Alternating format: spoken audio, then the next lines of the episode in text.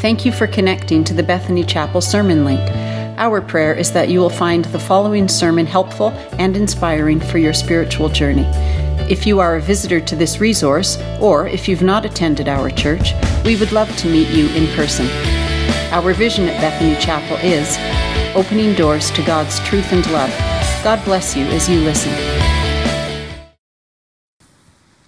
We're continuing our series today, uh, AD 30, which is basically uh, somewhat of a chronological view of the life of Jesus Christ. And I've entitled our message today, Living on a Prayer, which is from a famous rock song. Sorry about that. I, some of you are thinking it, and I must admit it is.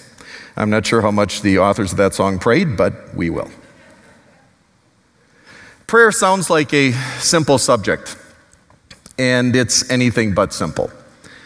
Larry Crabb, who's a Christian author and psychologist, sums it up well, and he said this When I was 10, uh, I first heard Matthew 21 22, where Jesus, who never lies, says this If you believe, you will receive whatever you ask for in prayer. If you believe, you will receive whatever you ask for in prayer. It was the whatever model of prayer believe, ask for whatever you want, and it's yours. So he said, I remember running outside, standing on our driveway, closing my eyes real tight, and praying, God, I want to fly like Superman, and I believe you can do it. So I'll jump, and you take it from there. I jumped four times. Each time landed half a second later, half a foot farther down the driveway. I had believed, I had asked, just like Jesus said, but I didn't receive, and thus began my 50 year journey of confusion about prayer. That's a pretty honest reflection from a pretty devout Christian. Some of us feel the same as him. God's promises, at times, when you look at the plain words of Scripture, God's promises seem to be more abundant than his deliverables. He seems at times to overpromise because when we try out these prayer promises, which seem so expansive, doesn't always seem to take place the way we're expecting. And so we keep trying to figure out whatever formula will move God to keep the promises that seem to be pretty clear in His Word. I love this story. Little boy is writing a letter to God about the Christmas presents that he badly wants. And so he's trying to negotiate with God. He's trying to figure out the prayer formula. He's got some Christmas presents picked out, and he wrote this I've been good for six months now, he said to God. So he's thinking that prayer is sort of the quid pro quo method. You do certain things for God, he'll do certain things for you. After a moment's reflection, he crossed out, I've been good for six months, and he wrote three months. After another pause, he crossed that out and he said, I've been good for two weeks. Then there was another pause, and he crossed that out too because he recognized he wasn't that good. And if his answered prayers were based on his behavior, he was going to have a problem.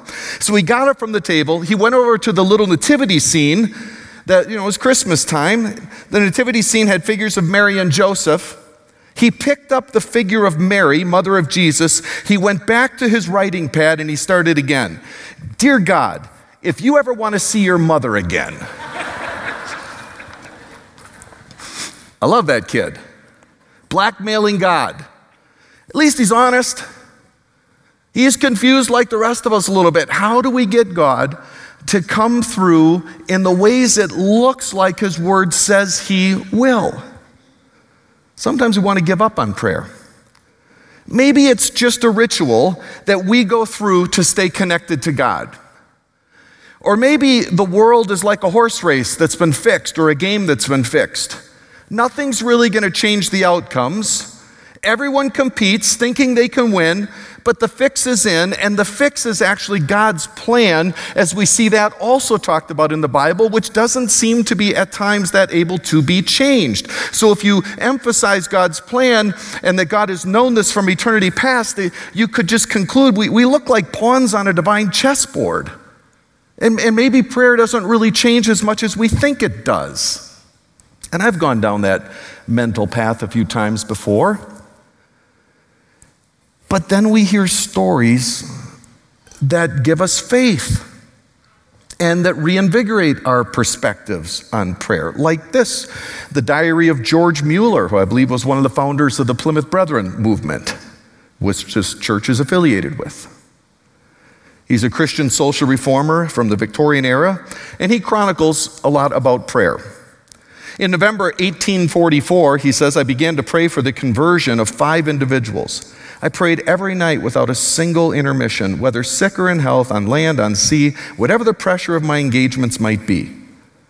18 months elapsed before the first of the five was converted. I thank God I prayed for the other four.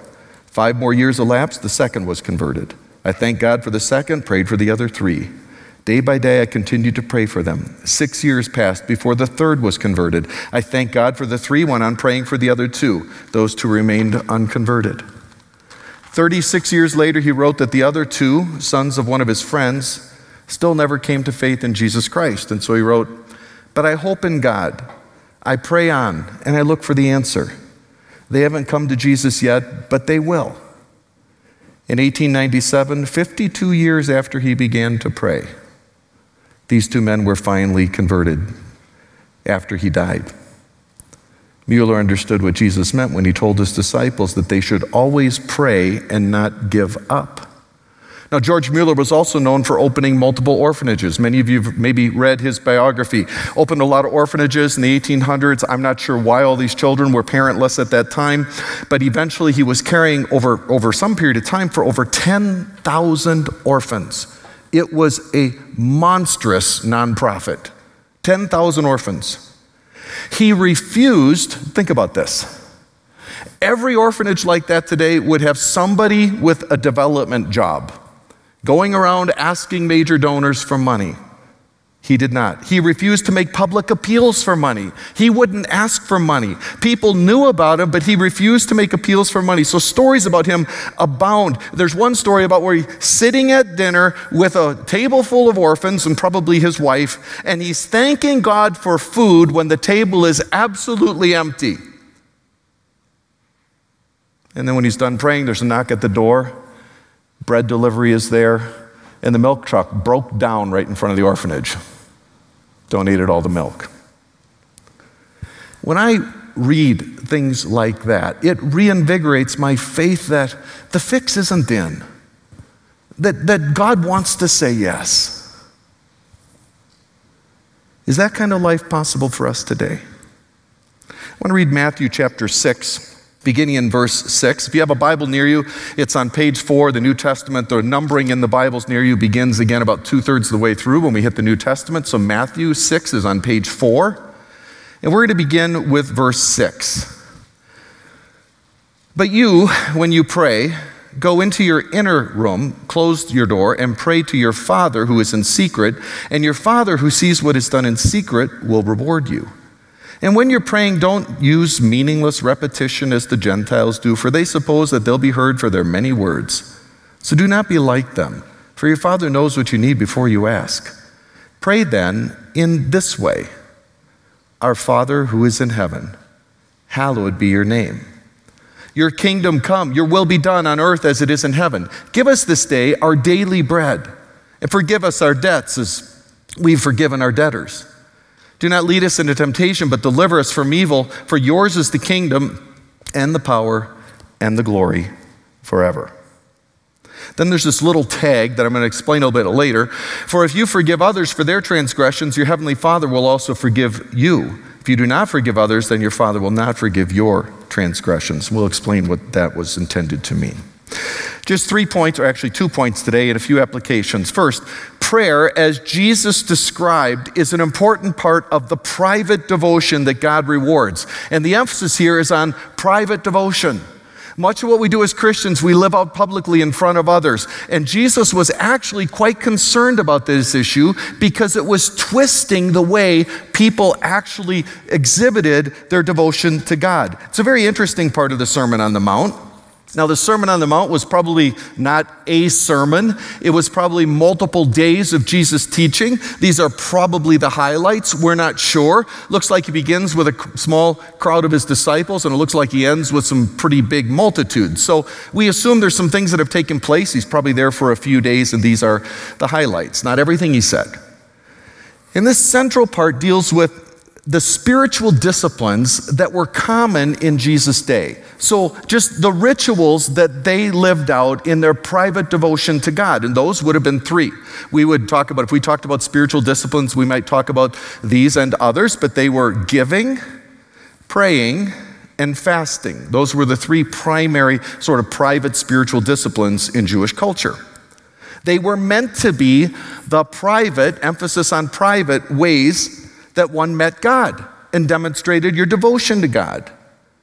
And as Jesus mentions each of the three, he is critiquing each one of them because of how what was intended to be a private part of our spiritual lives had become very public. And so our motives begin to change when other people see what we're doing and it's no longer private.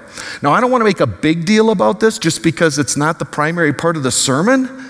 But Jesus makes a big deal out of it throughout this whole chapter. So I do want to examine it because it's a big deal to Jesus. And here's one way of looking at it our private expressions of worship and devotion are the best way to tell the truth about us and our spiritual devotion. You know, you've often heard the phrase, you know, character is what you do when nobody's looking. Well, it's sort of that way with spiritual disciplines. Our private expressions of worship and devotion tell the real truth about us. They're the most honest way to analyze our spirituality because nobody sees them. God alone is the watcher. They're the 90% of the iceberg that nobody sees. It's underneath the waterline, it's the true strength of an iceberg. That's what our private spiritual life is intended to be. And in this culture, all three of them had been radically twisted. They'd become very public. So God was having a hard time telling where people's hearts were really at. We began with almsgiving. That was the highest value of the three. I believe the word for almsgiving and the word righteous are like cognates, are very well, well uh, connected. And so, Jesus, this was a big deal. Giving to the poor in that culture was a huge part of their religious devotion. And Jesus accused them of doing it to the sound of trumpets. That happens right before the passage we read. Now, there was no such passage where they go in the temple and give and they heard trumpets sound. We don't know of anything like that historically. The offering containers actually did look like trumpets, they were trumpet shaped. Might have meant that. But he probably is simply using hyperbole to accuse them of wanting to be announced by trumpets. In other words, you have people walking into the temple and they're making sure that in an era without paper money, you know, everyone's hearing every coin roll around on its way down into that trumpet shaped basket.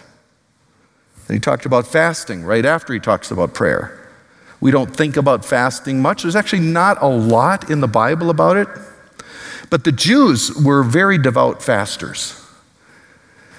Many Jews fasted Mondays and Thursdays, dawn to sunset. So I think they could eat before that and they might eat at the end of the day, but they would fast during the day, Mondays and Thursdays, dawn to sunset. Now, what's interesting is those were also the public market days.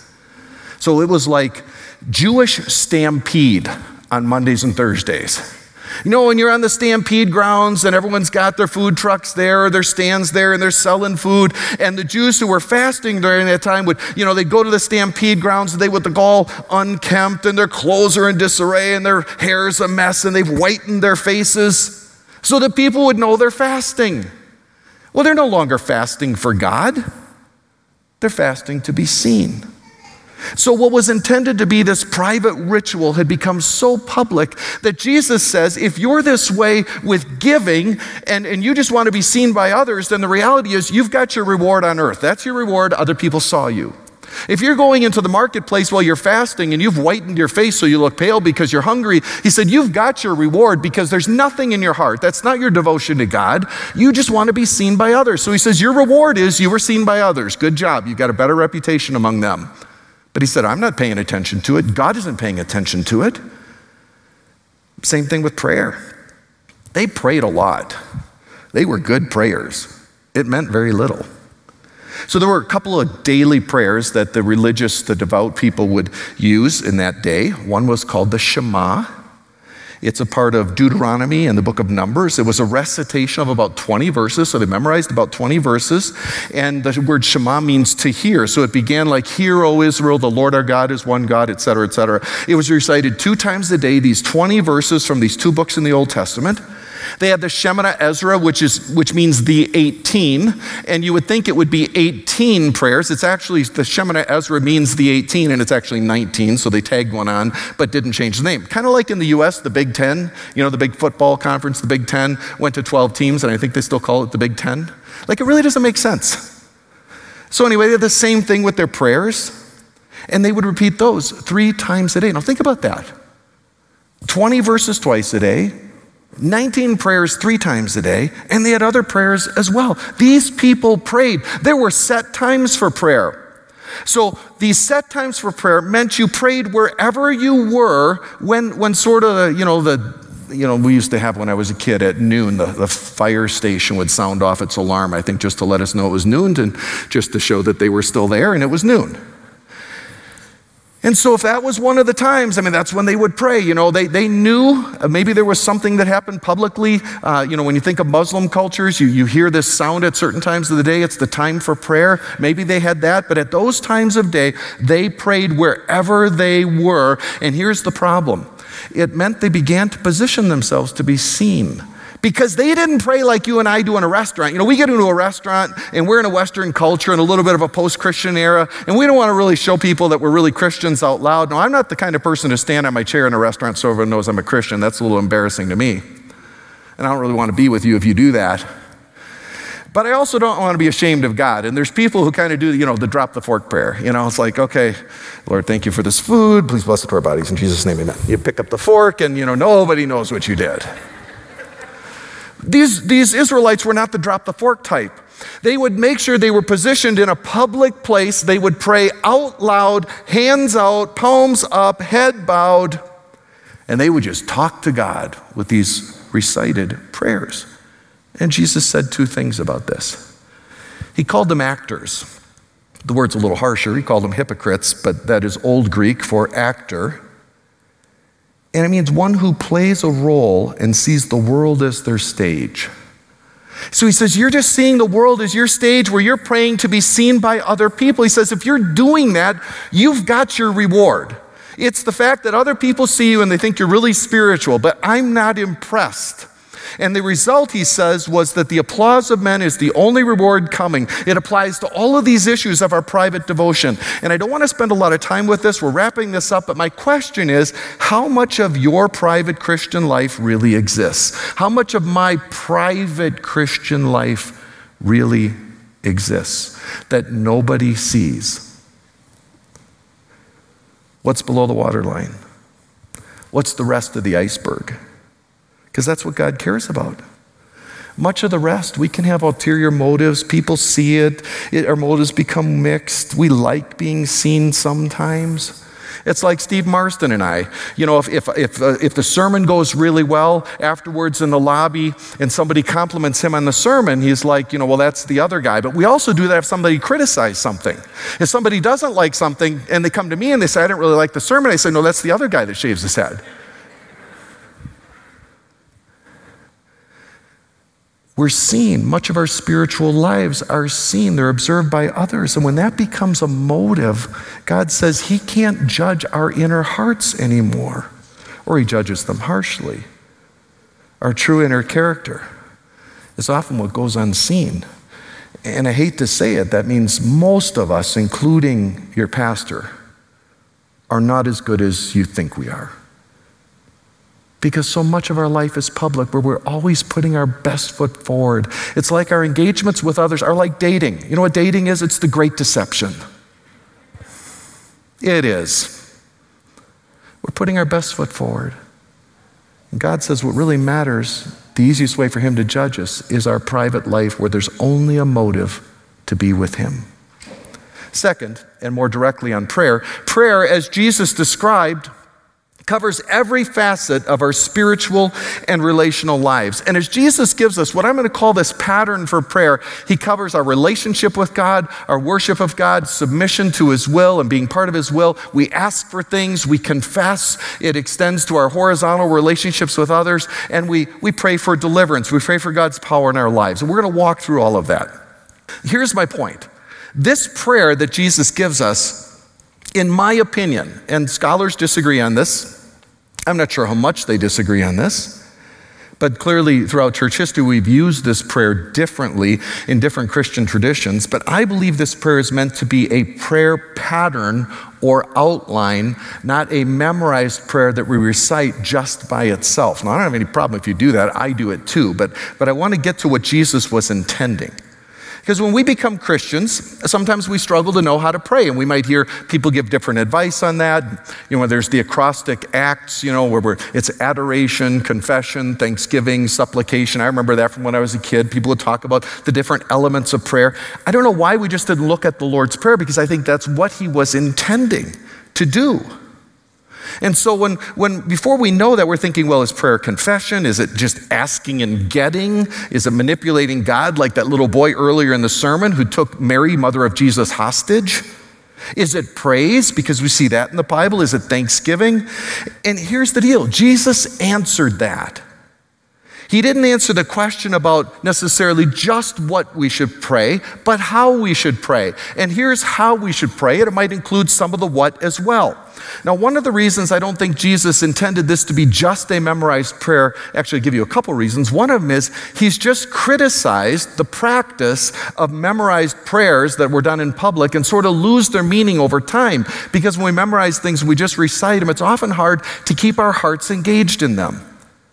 But more importantly, Jesus repeats this prayer elsewhere. So, one of the things I don't appreciate about Jesus, he was kind of an itinerant preacher.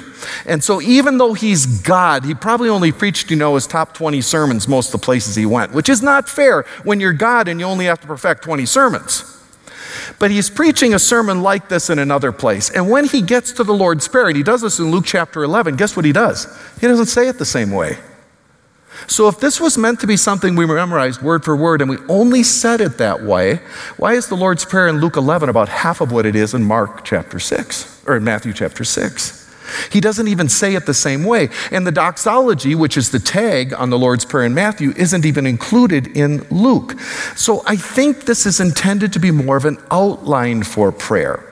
Now, if you're saying, Paul, are you saying I should memorize this prayer and say it that way, like at a funeral or on the Titanic if it's sinking? No, I'm not saying that. And I didn't just watch Titanic. But anyway, I'm not saying that because I do it too. But to me, it's a more rushed way of getting through prayer. I believe the best way to handle this is to look at these lines, line by line, to pray the line, and then fill in how that applies to your life and your condition and what you are trying to connect with God on at that moment. So let's walk through it. First, relationship. Our Father who art in heaven.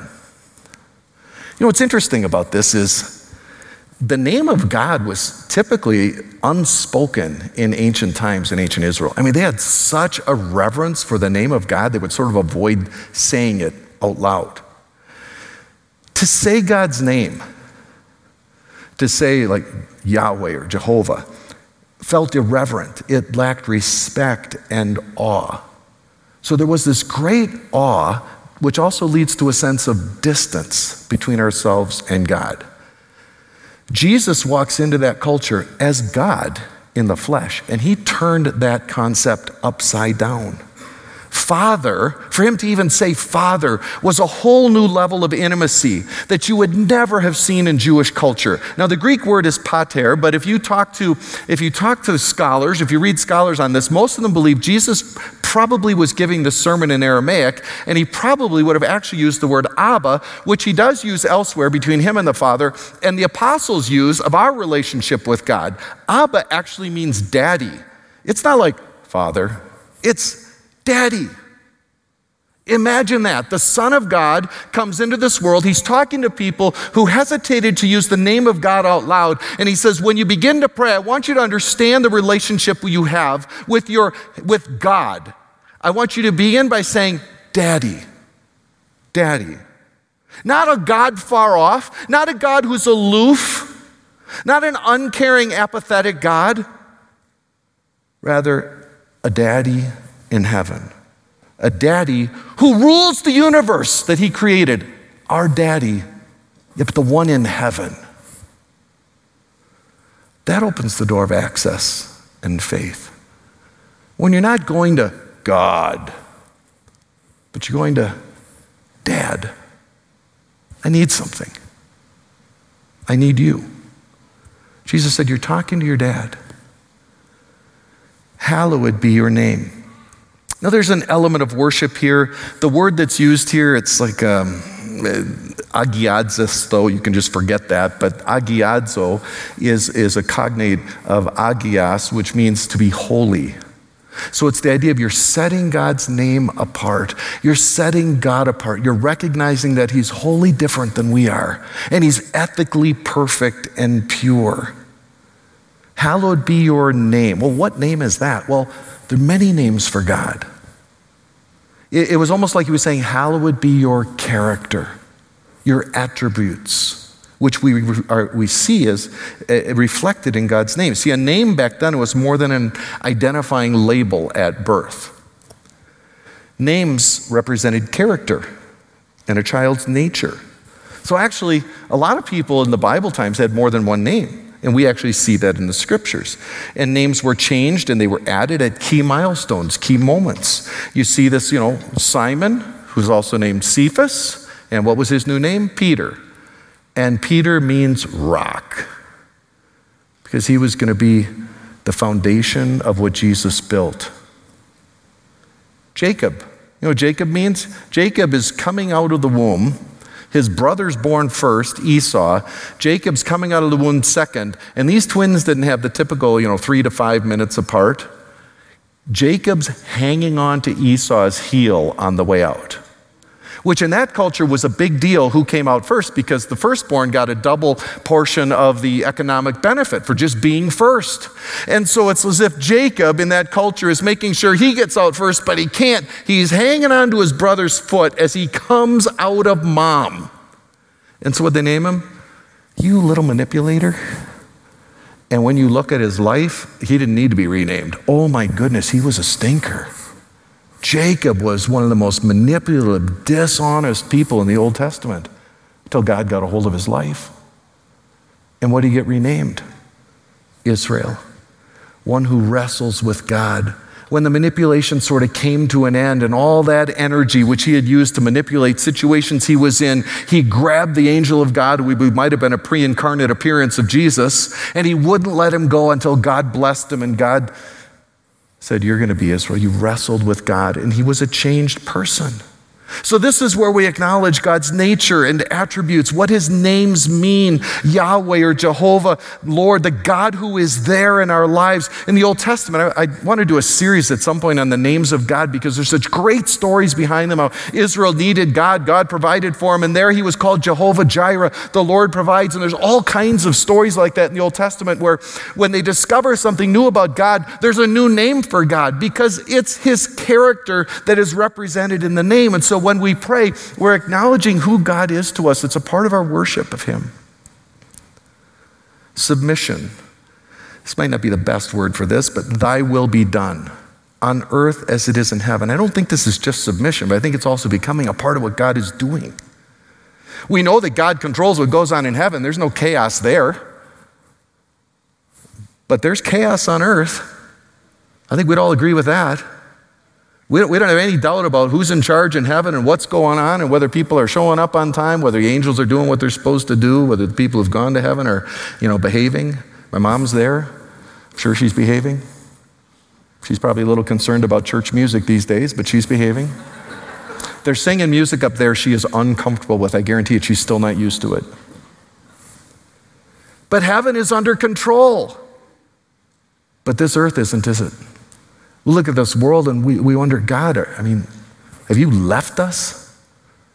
Are you, are you managing this as the sovereign Lord of the universe? We, we try to understand how, how God can be Lord over all of his creation, and then we see that Satan is the prince of the power of this of the air of this world. I mean, you know, he's allowed Satan to do a lot of stuff, and we live with fallen human natures. What we're asking God to do is, Your will be done in heaven or on earth, just like in heaven. We want to see you take control of this world. It's a plea to move God's hand. It's a plea to make sure our lives are where God wants them, that we're being used. It's a plea for our relatives to come to faith. It's a plea for our grandchildren to come to play faith. It's a plea for our neighbors to come to faith. We want God's reign and rule to be distributed in this world just like it is in heaven.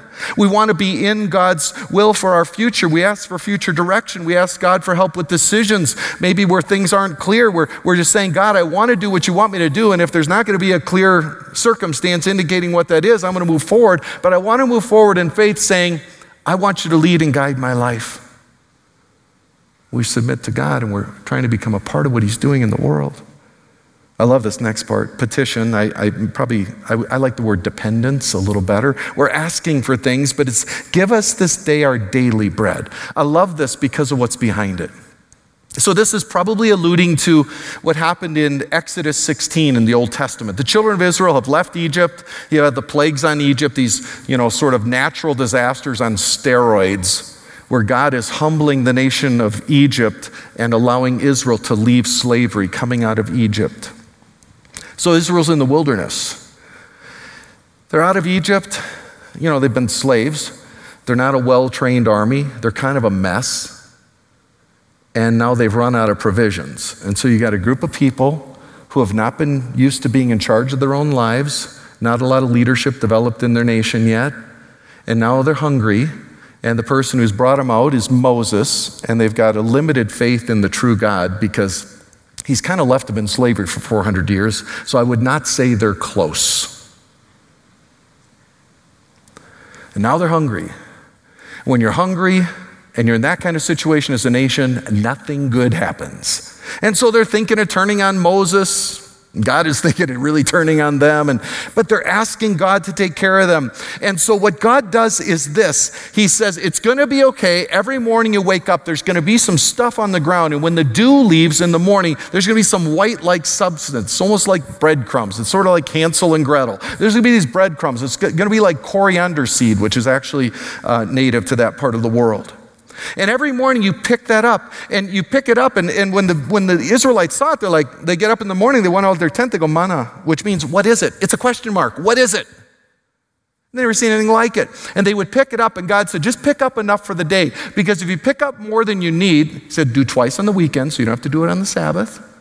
So it'd pick up enough for two days then, but he said, if you try to keep it beyond that amount of time, it won't keep. It's going to spoil. And it was God's way of teaching them. He would be there for them every day. They could depend on him daily. He didn't want them to have a lot, he wanted to depend on them daily. So in the morning they had manna, at night they had quail.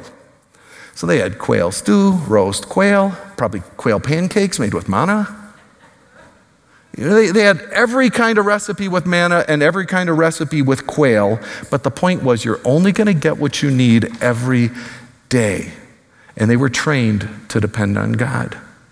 Also, in Jesus' era, economically, Many of the people who lived in the time of Jesus were relatively poor if they didn't still have their family's land from when they came into Israel there. And so day laborers were very common. People would sort of go to the market. You know, the, the, the business owners would go there and say, hey, I need three of you today, or I need five of you today. They would go. And the law protected them. Rabbinic tradition, I'm not sure if this is in the Old Testament, but rabbinic law protected them because it recognized those people needed to be paid every day because they needed to be able to go to market and buy buy bread for the next day that night when they got their paycheck. They lived day to day. They live hand to mouth. I love this concept because it acknowledges God's provision for every one of us.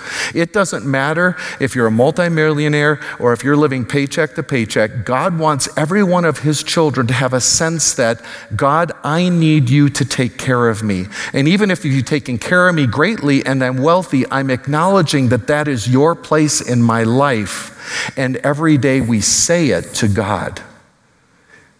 Give us this day our daily bread. God's provision for my life, for my future, for my kids, for their jobs, for their future spouses. Take care of us, God. And then there's confession, and this is a little confusing because of what Jesus tags on to the end. Forgive us our debts. Sins were viewed almost as debts, like a financial debt, just that analogy was used. Forgive us our debts as we forgive our debtors. Forgive us our sins as we forgive those who've sinned against us. Now, this word is not used here, but confession is a sort of a compound word, homo, legeo. Homo means same, legeo means to say. So, homologeo is the word for confession. We find it elsewhere in the Bible. It means we're saying the same thing as God. We're saying the same thing as God about our sin. So that's what confession is. But in this passage, uh, in this prayer, it, it, it's somewhat a vertical prayer. You know, God, forgive us our sins, but it's also as we forgive those around us. And what's interesting, the way this tag is, it almost looks like one is dependent upon the other. It looks like if we don't forgive the people around us, God isn't going to forgive us, which makes our forgiveness almost based on our works. And it's kind of a confusing thing for many of us to look at it that way. So I think here's the way Jesus is trying to say this, and it doesn't come across this way as cleanly as we would like. I believe this means when we shut off forgiveness and grace to others, we are typically also shutting it off to ourselves. Because when we shut off forgiveness and grace to others, we're operating on works mode with them. We move to earn it mode, which means we're probably doing that with God as well. When we won't be a conduit of forgiveness, we have a hard time being a conduit of forgiveness to ourselves. And finally, deliverance. Lead us not into temptation, but deliver us from the evil one. Praying about areas of weakness in our lives, acknowledging the cross, which had not yet happened, so Jesus doesn't mention that, but its power in our lives. So, this is how Jesus tells us to pray.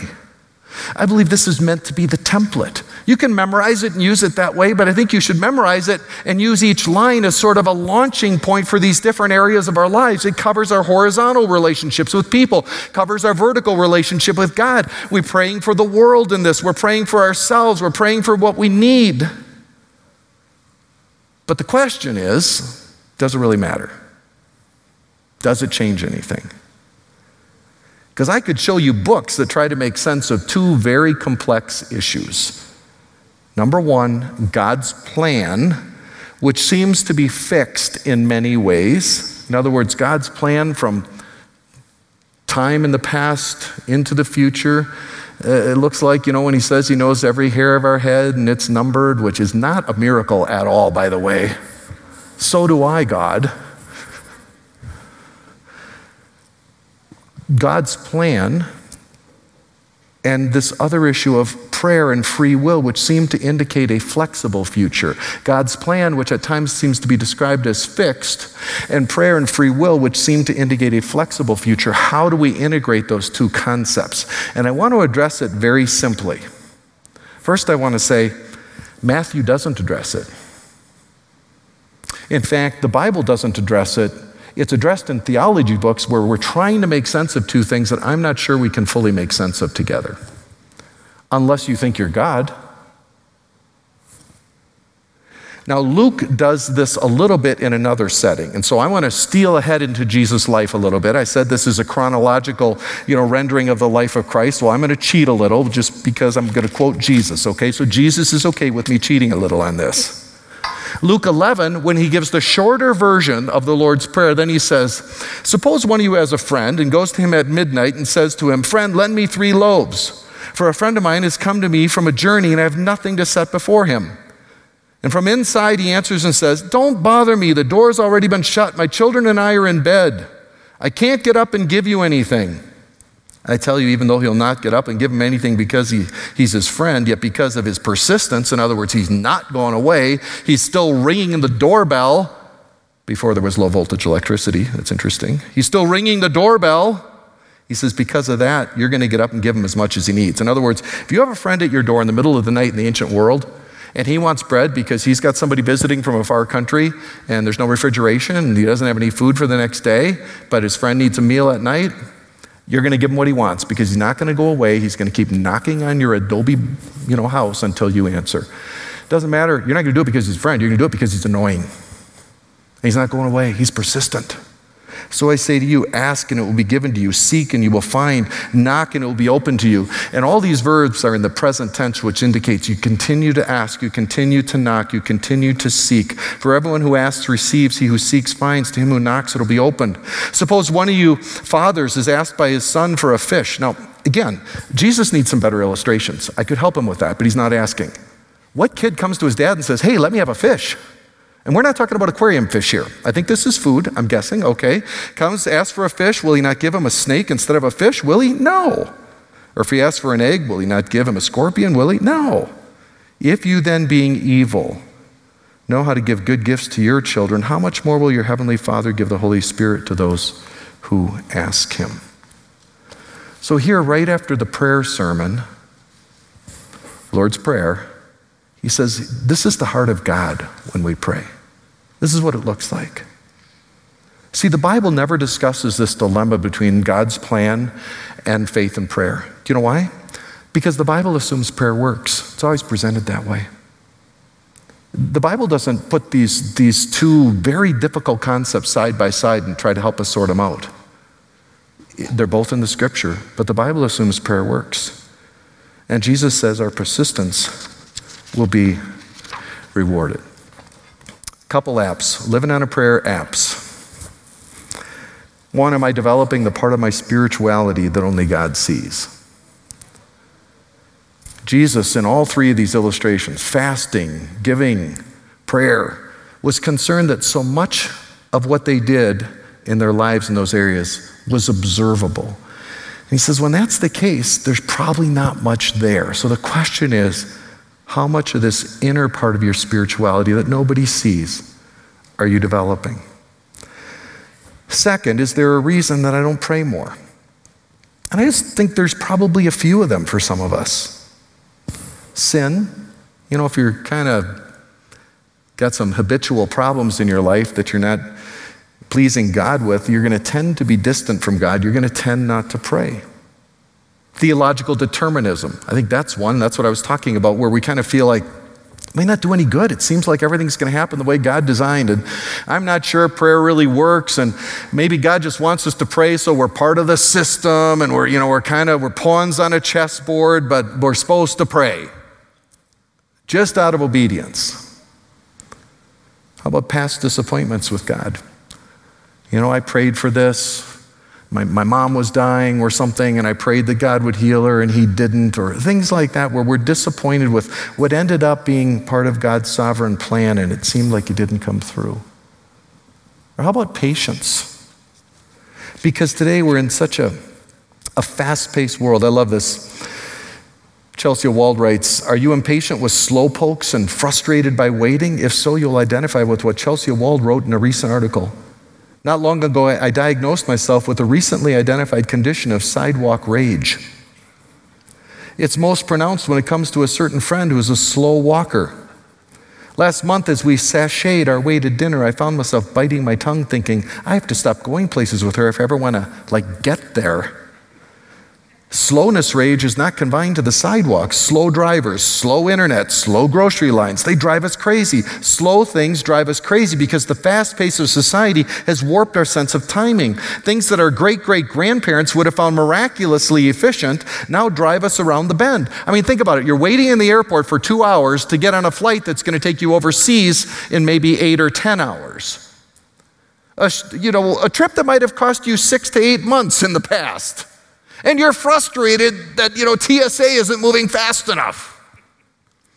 Patience is a virtue that's been vanquished in the Twitter age. Make no mistake, society continues to pick up speed. In his book, Social Acceleration, Hartmut Rosa, there's a great boy's name, Hartmut, H A R T M U T, can't make that up. Hartmut Rosa informs us that the speed of human uh, movement from pre modern times to now has increased by a factor of 100. Now, think about how this has affected our lives. You're going to think this is great. It's not necessarily great. The speed of communications has skyrocketed by a factor of 10 million. Data transmission has soared by a factor of around 10 billion. A study found that even our walking speed has increased 10% from the 1990s. Wald concludes so, on a recent stroll with my slow walking friend, I think fondly of her charming sense of humor, our fun outings, her support during tough times. And as we walk languidly to a restaurant, I feel momentarily free of my sidewalk rage. Yet, as this warm feeling passes over me in the restaurant, I begin quietly raging at the server, raging at the kitchen, and I'm even raging at my rage. Feels like it's lasting forever. See, I think that one of our problems with prayer is we don't often get quick solutions. And, and we're so used to now when we want something at home fast, we, just, you know, we put it in the microwave. We, we deal with things so quickly. You know, we, we can have, you know, the tabs on my computer when I'm actively, you know, involved in multiple things. There's about seven tabs on my computer, and I can keep track of the whole sports world and my financial world and, and everything else, my email, all right in front of me, and everything happens so quickly. And in that world, God is slow. And so we probably give up when He's God and He can do anything. Is there a reason I don't pray more? Well, I commit, recommit to a better prayer life to a Father who wants to say yes. When I was younger and my daughters were little, I probably told you this before, but I asked my wife if it'd be okay if I did all of their dress shopping. It wasn't because I really wanted to be in the dress department at J.C. Penney's, though people probably wondered. You don't want to be the creepy guy in the little girl's dress department. But I was because I knew that shopping for my kids' clothes was one of the only ways I could connect with little girls. They were little creatures that I couldn't relate to in my, you know, hunting, fishing, you know, sort of sports-oriented world. And I tried to. I mean, they took hunter safety. One of them hunted with me, shot a nice buck the first day she went out, the second one out with me, the third one, I think she just gave up on me. But the bottom line is I tried to pull them into my world, but that was a lot to ask of a girl. And so their world was dancing. And I think you all know I, when, you know, it is a sin if I dance. And so I couldn't relate to their world. So I asked Dee, can I buy their clothes so we can spend time together? And we'd go in the dress store, we'd go into J.C. Penney, and eventually my daughters figured out that I had a hard time saying no to them. And so Sarah in particular, my firstborn, and the firstborn always thinks they're the third parent. You've got a firstborn, you get that. I mean, they, they have a different relationship with you than anybody else. And so, you know, she would be there with the two dresses she liked, and if you asked which one do you want, you know, and she'd look up with you those little blue eyes, both. And back then, money, money was an issue. I mean, we had four kids under five, which is possible without twins. It takes a lot of work. But four kids under five, and, you know, we, we were faithful to God, and we were trying to, you know, have a house, and so money was tight. So, money was the reason I would probably say no at times to them. And what I want to say is this we're in heaven's vault, we're children of the King.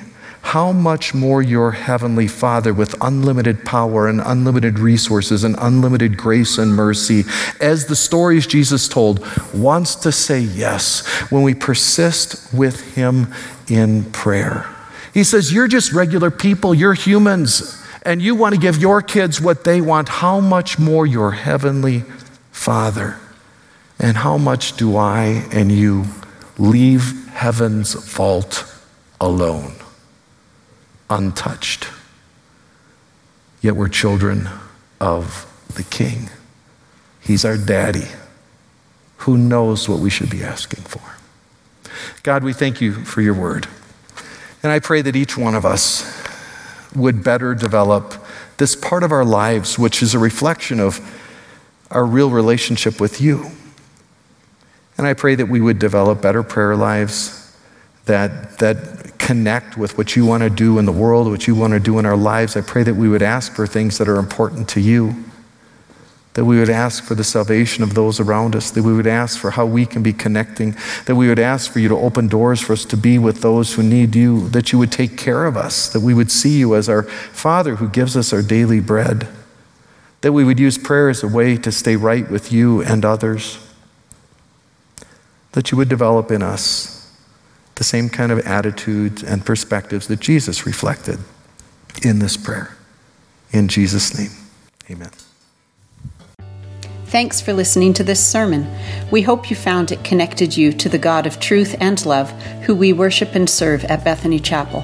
If you have any questions or want to connect to any of our pastors, please go to our Bethany Chapel app and choose Connect, or go online to bethanychapel.com and click Come. Thanks again, and God bless you.